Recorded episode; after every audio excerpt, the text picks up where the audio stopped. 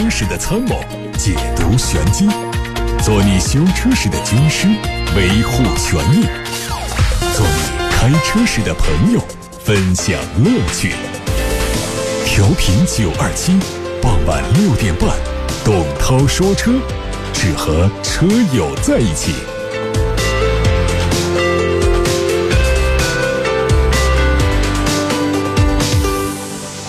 各位正在收听董涛说车，先看今天的新闻。马自达中国刚刚发布了今年二月份在中国市场的销售数据，显示今年前两个月马自达的累计销售是三万四千三百八十八辆，同比下滑了百分之三十六点四。二月份的销量是一万一千五百四十四，同比下滑百分之四十二。具体来说，二月份的销量是五千零三十七，同比下滑百分之三十七点四九，这是一汽马自达。而长安马自达是六千五百零七辆，同比下滑百分之四十五点九。面对庞大的中国市场，马自达今年是加大了产业布局。目前，唯一一家海外研发中心已经落户南京，长安马自达预计到二零二五年左右，长安马自达南京工厂将成为能够研发中国新款车型的设计中心。它可以根据中国消费者的喜好，自己独立研发外观设计。日产宣布，凌风自2010年12月上市以来，总销量已经突破了40万辆，这使它成为全球首款总销量突破40万辆的纯电动车。日产说，全部已售凌风在全球范围内的行驶里程已经超过了100亿公里，每年节省了380万桶石油。现代官方已经发布了全新一代索纳塔的官方图片。它借鉴了概念车的元素，更加强调运动和年轻。新车装配了隐藏式 LED 日间行车灯，关闭时和镀铬条融成一体，开启时显示亮度。车身的侧面很修长，采用的是上下三条腰线的设计，并且配上了旋风样式的多幅的轮毂，尾部有贯穿尾灯，还有上翘的扰流板。车长增加了四点五公分，宽增加了两点五公分，高度降低了三公分，轴距增加了三点五公分。动力可能是二点四升自然吸气、二点零 T 的涡轮增压以及二点零升的混动三款。贝耐力在日内瓦车展上推出了他们最新的追踪肾上腺素的系统，他们选择了一组新的轮胎。通过轮胎嵌入传感器，可以和安装在车内的电子盒进行交流，而电子盒又可以和智能手机应用程序来交流。这个系统呢，就可以让驾驶员利用智能手机实时的追踪轮胎的温度、压力和圈数，而且操作非常简单。预计会在今年的七月份正式推出。阿里巴巴旗下的跨境电商零售平台全球速买通。在俄罗斯首开了先河，正式推出了在线卖车的业务。中国品牌车奇瑞是这个项目的第一个合作伙伴。三月五号，奇瑞正式入驻速卖通，开设了官方旗舰店，向俄罗斯用户提供奇瑞瑞虎三、五、七等越野车以及配件、装饰等相关产品。奇瑞在俄罗斯全境拥有近一百家线下门店，未来还将支持速卖通上的汽配商品配送、安装和维修服务。大众商用车负责人在接受采访时说：“大众在全自动驾驶汽车领域需要再花五年时间才能达到完美程度，而且 L5 自动驾驶的实现难度堪比人类火星探测。”他说：“迄今为止，全球范围内还没有出现第五级的自动驾驶技术。这个技术的应用需要最新一代的出行基础设施全面铺开，还需要高分辨率的地图能够持续更新升级。另外，它对于道路驾驶的标志要求也是近乎完美。上述条件只有少。”数的几座城市能够满足，即便是这样，第五级别自动驾驶汽车也只能是在理想的气候环境当中运行。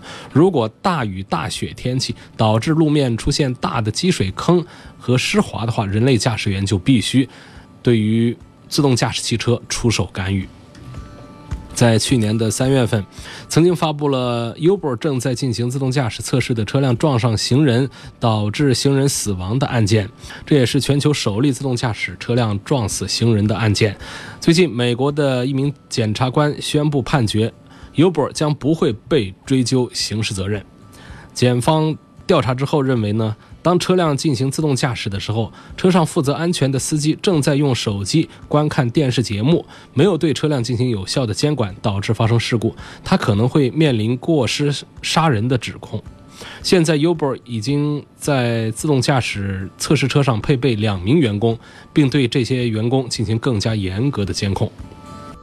来看大家发过来的问题，首先是关于汽车消费维权的咨询。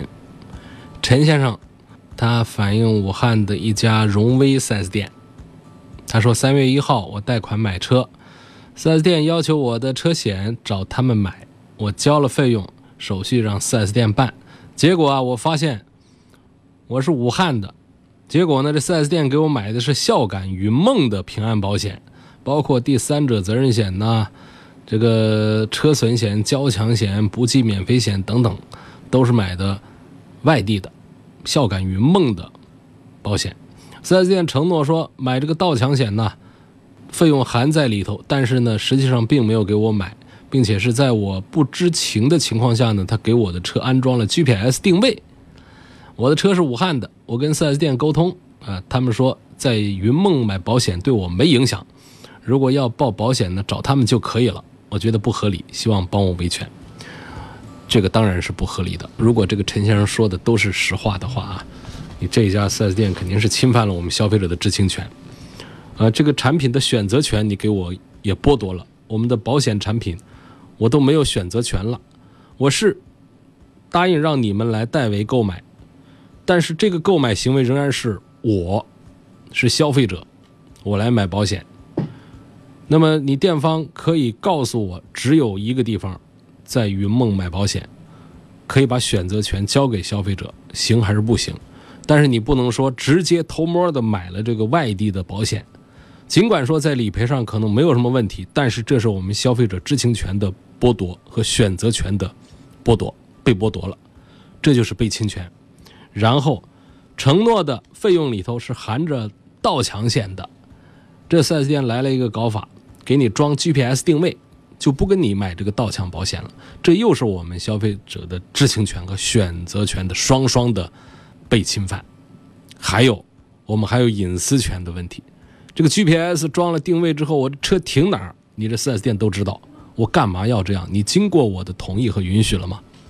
所以这个陈先生所反映的这家四 S 店可能涉嫌在三个地方有侵犯我们消费者权益的这个嫌疑。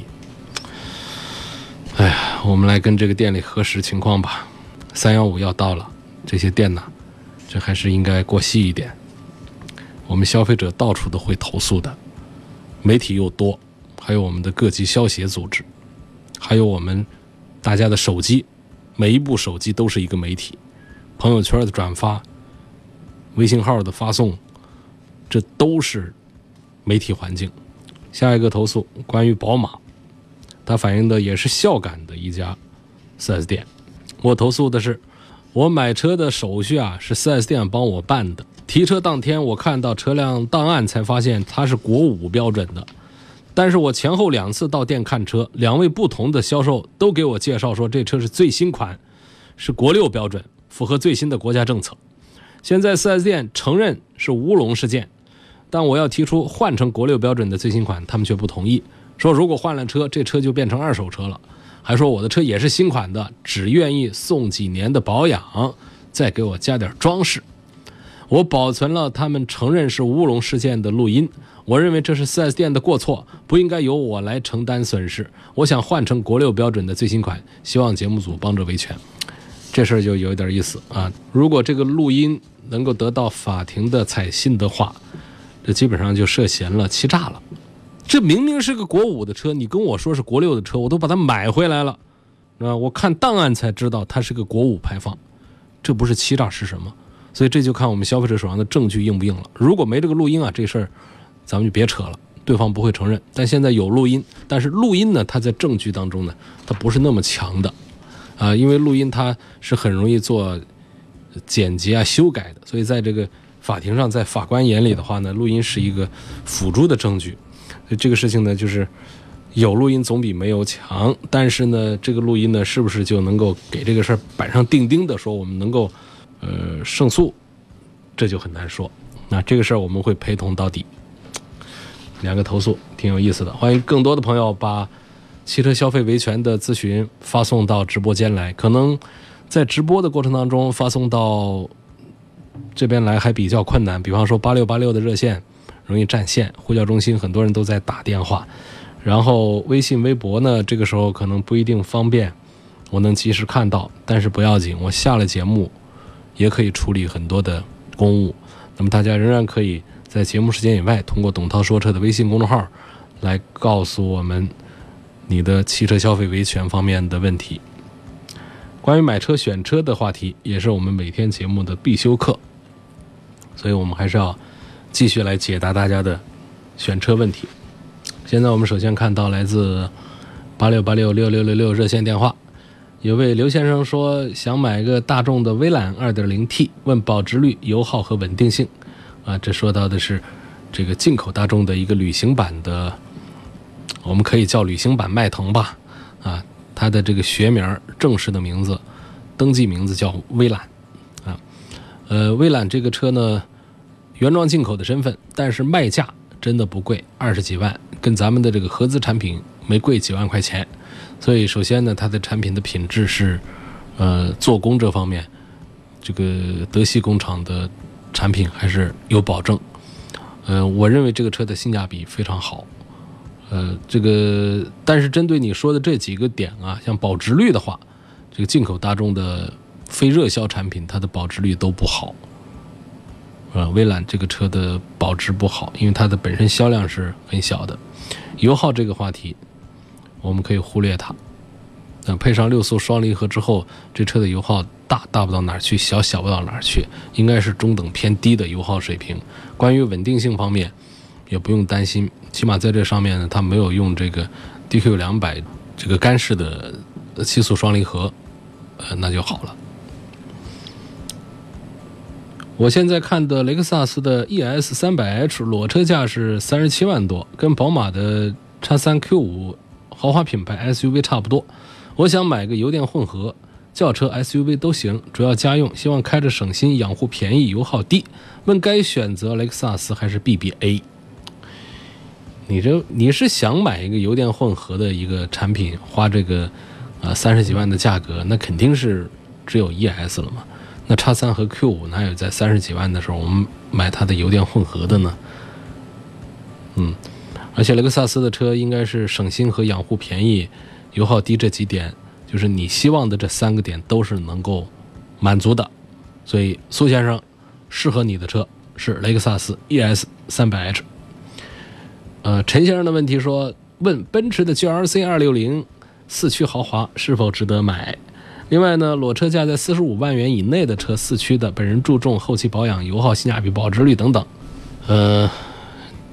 就我们说四十万左右，四十万出头来买这个三大豪华品牌奔驰、宝马、奥迪的这个中型 SUV 的话呢，也就是 GLC、叉三跟 Q5L。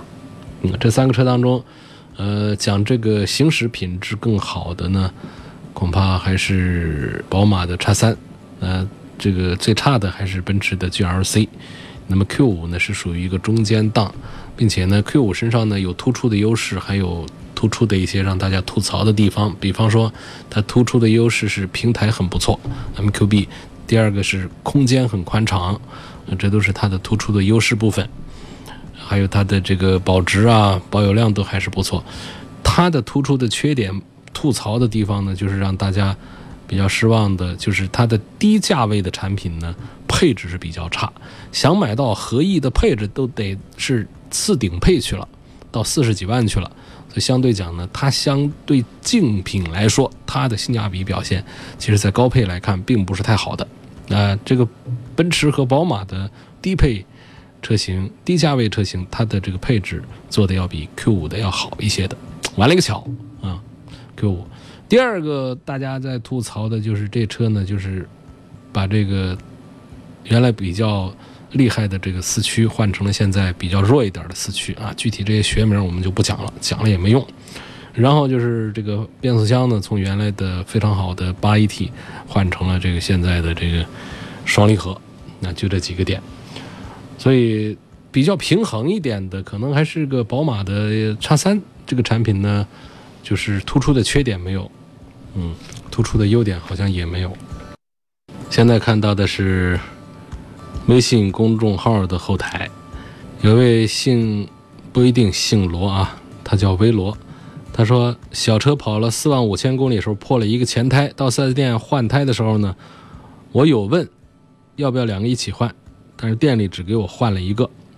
最近跑高速的时候啊，就是有感觉往旧胎那边偏，问有没有必要把另外一个也换一下？这个确实是有必要的。轮胎在四万多公里的时候磨损已经是比较严重了。那么新胎和旧胎之间会出现明显的高低不同，啊，这个轮胎的这个圆呢，它的周长它都会出现变化，然后花纹也出现了变化，这会导致车辆在驾驶的时候明显感觉到有跑偏往旧胎那边跑的这种情况，所以我们就劝大家换胎的时候呢，不能说破了一只胎四条胎都换，那是特别土豪的人干的事儿，呃，正常情况下呢。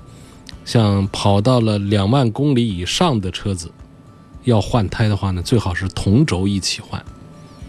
比方说，左前轮破了要换胎，那就是连右前轮一起换新胎。这样的话呢，你的驾驶感觉啊，它就不会出现跑偏。记住啊，这不是说我们的所有的都是得这样，新车不用，新胎不用，得是个两万公里以上，我觉得才有必要。你特别苛刻的万把公里就得换，实际上万把公里的时候，我们的轮胎的磨损呢，呃有，但是呢不至于让我们在开车的时候能感觉到同轴上的新旧胎之间的这种差异，所以马虎一点，那这个万把公里的这种就算了。但是到两万公里这样一个线的话呢，就建议就还是呃要优先保证，第一个是驾驶的感受，第二个还有安全方面的一些，就是车辆的这个整个的。驾控的这种平衡感呢，破坏之后，它其实对安全是有威胁的。所以，如果超过两万公里的车子，这个轮胎啊，它要换的话，最好是能够同轴一起换，一起换新胎。你这个跑了四万五千公里，那当然是应该同轴一起换，怎么能只换一个？你是去的哪一家不负责任的 4S 店？你还开口问他要不要两个胎一起换，他都不跟你说，都没见过这么替咱们消费者省钱的 4S 店啊！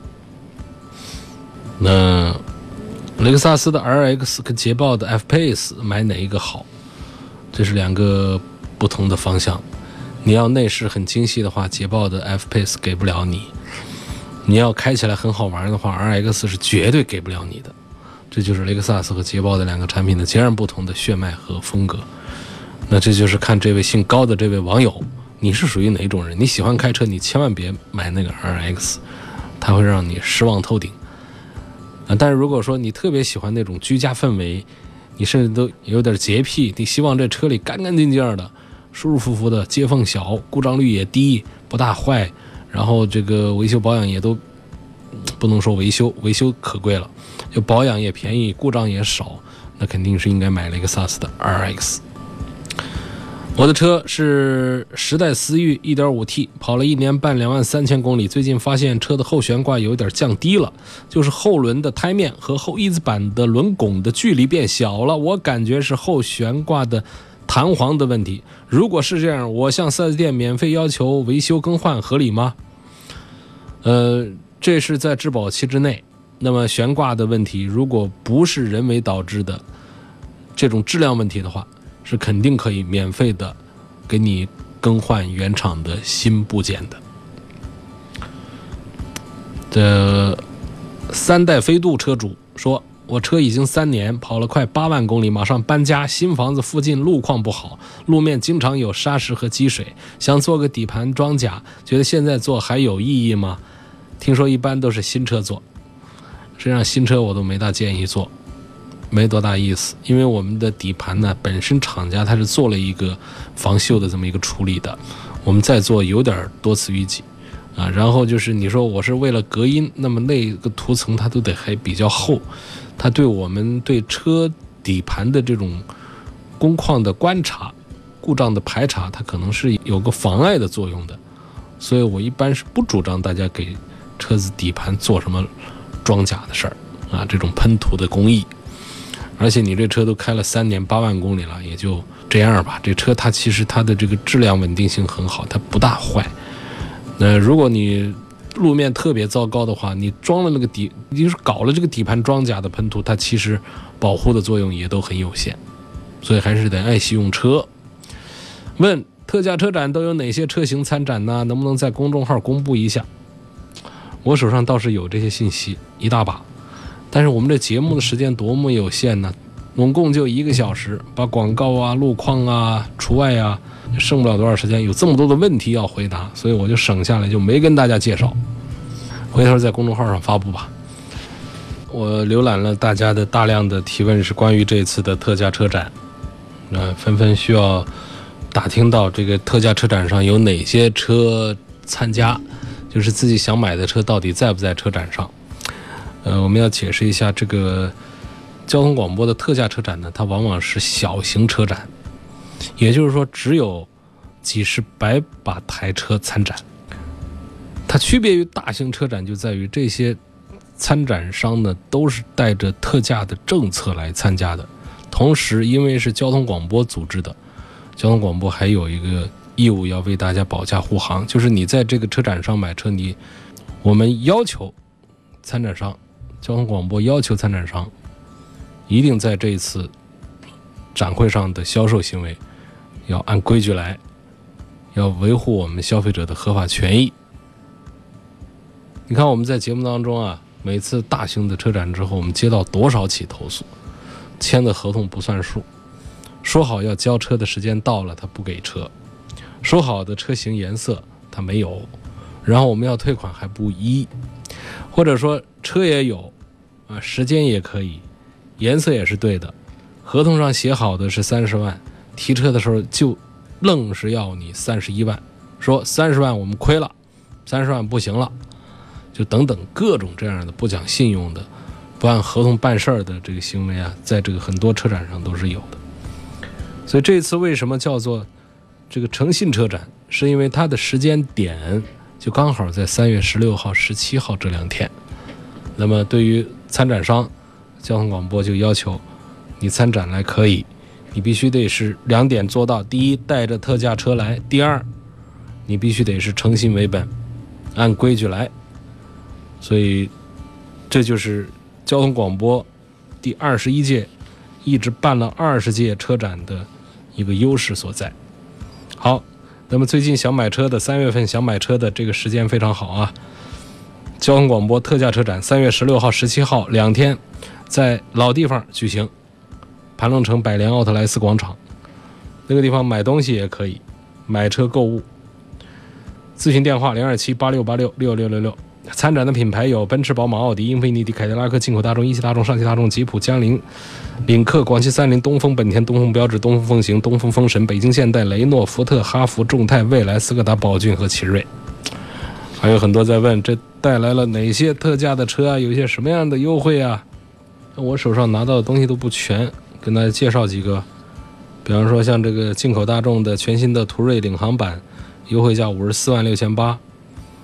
嗯，比方说，福特威汉店新福睿斯，这个优惠一万八。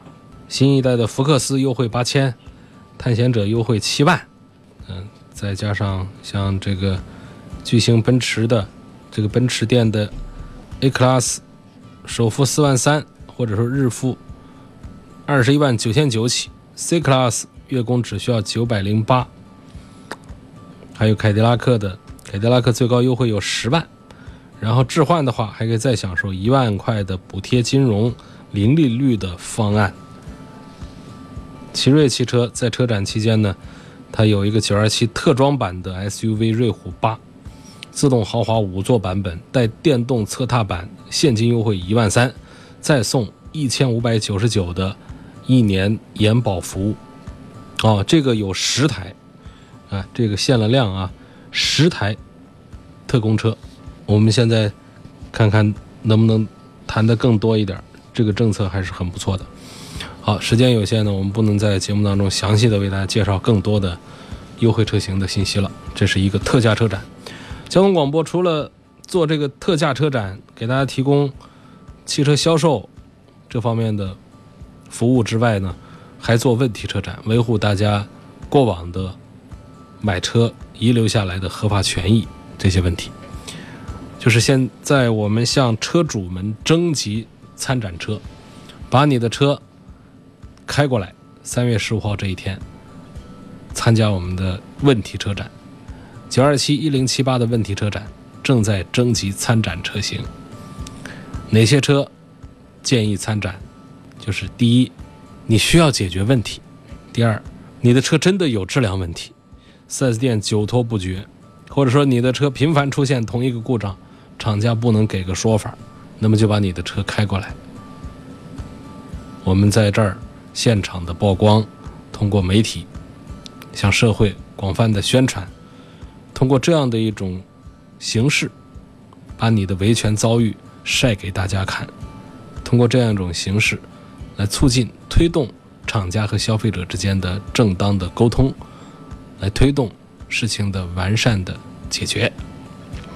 湖北交通广播的多档汽车节目一块儿帮助大家维权。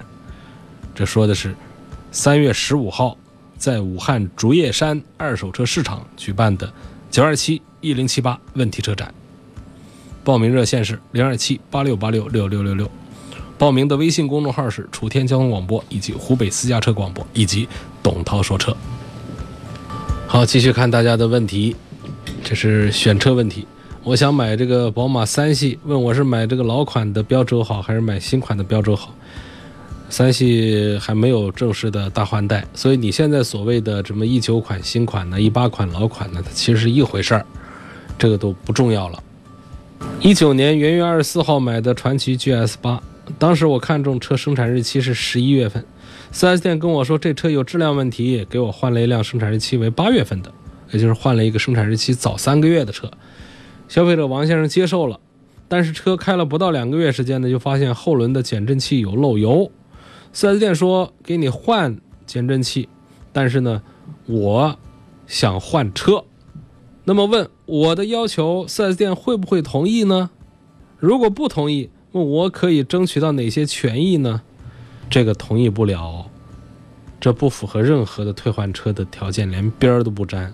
这就是一个保修期之内的故障现象出现了，呃，属于质量问题，鉴定属实的话，4S 店给你免费的索赔。所谓的索赔，就找厂家索赔，也就是店方会为你免费的换一只新的减震器配件，能做的就是这个。目前店方并没有侵权发生，所以我们消费者没有维权一说。你想提出换车，这是我们每个人都应该有的权利，但店方同时也有权利依据三包法拒绝为你换车。好，你又问了，如果他拒绝为我换车，我有哪些权益可以争取？那你在那儿跟他吵啊闹啊，是弄一壶机油，还是弄点什么这样的息事宁人的这种安慰奖，有啥意义呢？因为你这不符合三包法里面提到的任何一条这个退换车的规定，所以我建议不要做这种维权，除非什么呢？就是店里他不跟你换新的减震器，或者说不承认这是产品的质量问题，而你又认定这是产品的质量问题的时候，才是需要维权上升到维护权益的这个高度去。嗯，再看问题，维特拉的四驱和逍客的两驱该怎么选？这辆车价格差不多，铃木的车不要买了，铃木的不要买了。本来我也不怎么推日产逍客的，但你把这逍客跟维特拉放在一块儿，你逼着我必须得推荐逍客了。1.5T 的九速自动挡的精英版的君威，2.0T 的九 AT 的。锐动版的迈锐宝 XL 优惠完了，价格差不多，该怎么选？从性价比、从配置比的角度，肯定是品牌弱一点，雪佛兰更划算呢。所以这一组对比当中，我会推荐迈锐宝多过于君威。你等于是拿这个低配的君威的钱买到了高配的迈锐宝，这当然是划算的事儿。还有要对比这个。冠道、途观 L 和昂科威这三个车的这种常规问题呢，我都已经在董涛说车的账号底下都已经做过了回答。今天的节目就到这儿，感谢各位收听参与。每天晚上六点半到七点半中的董涛说车，错过了今天的节目的全部部分，可以通过明天晚上六点钟发布的“董涛说车”微信公众号重听音频。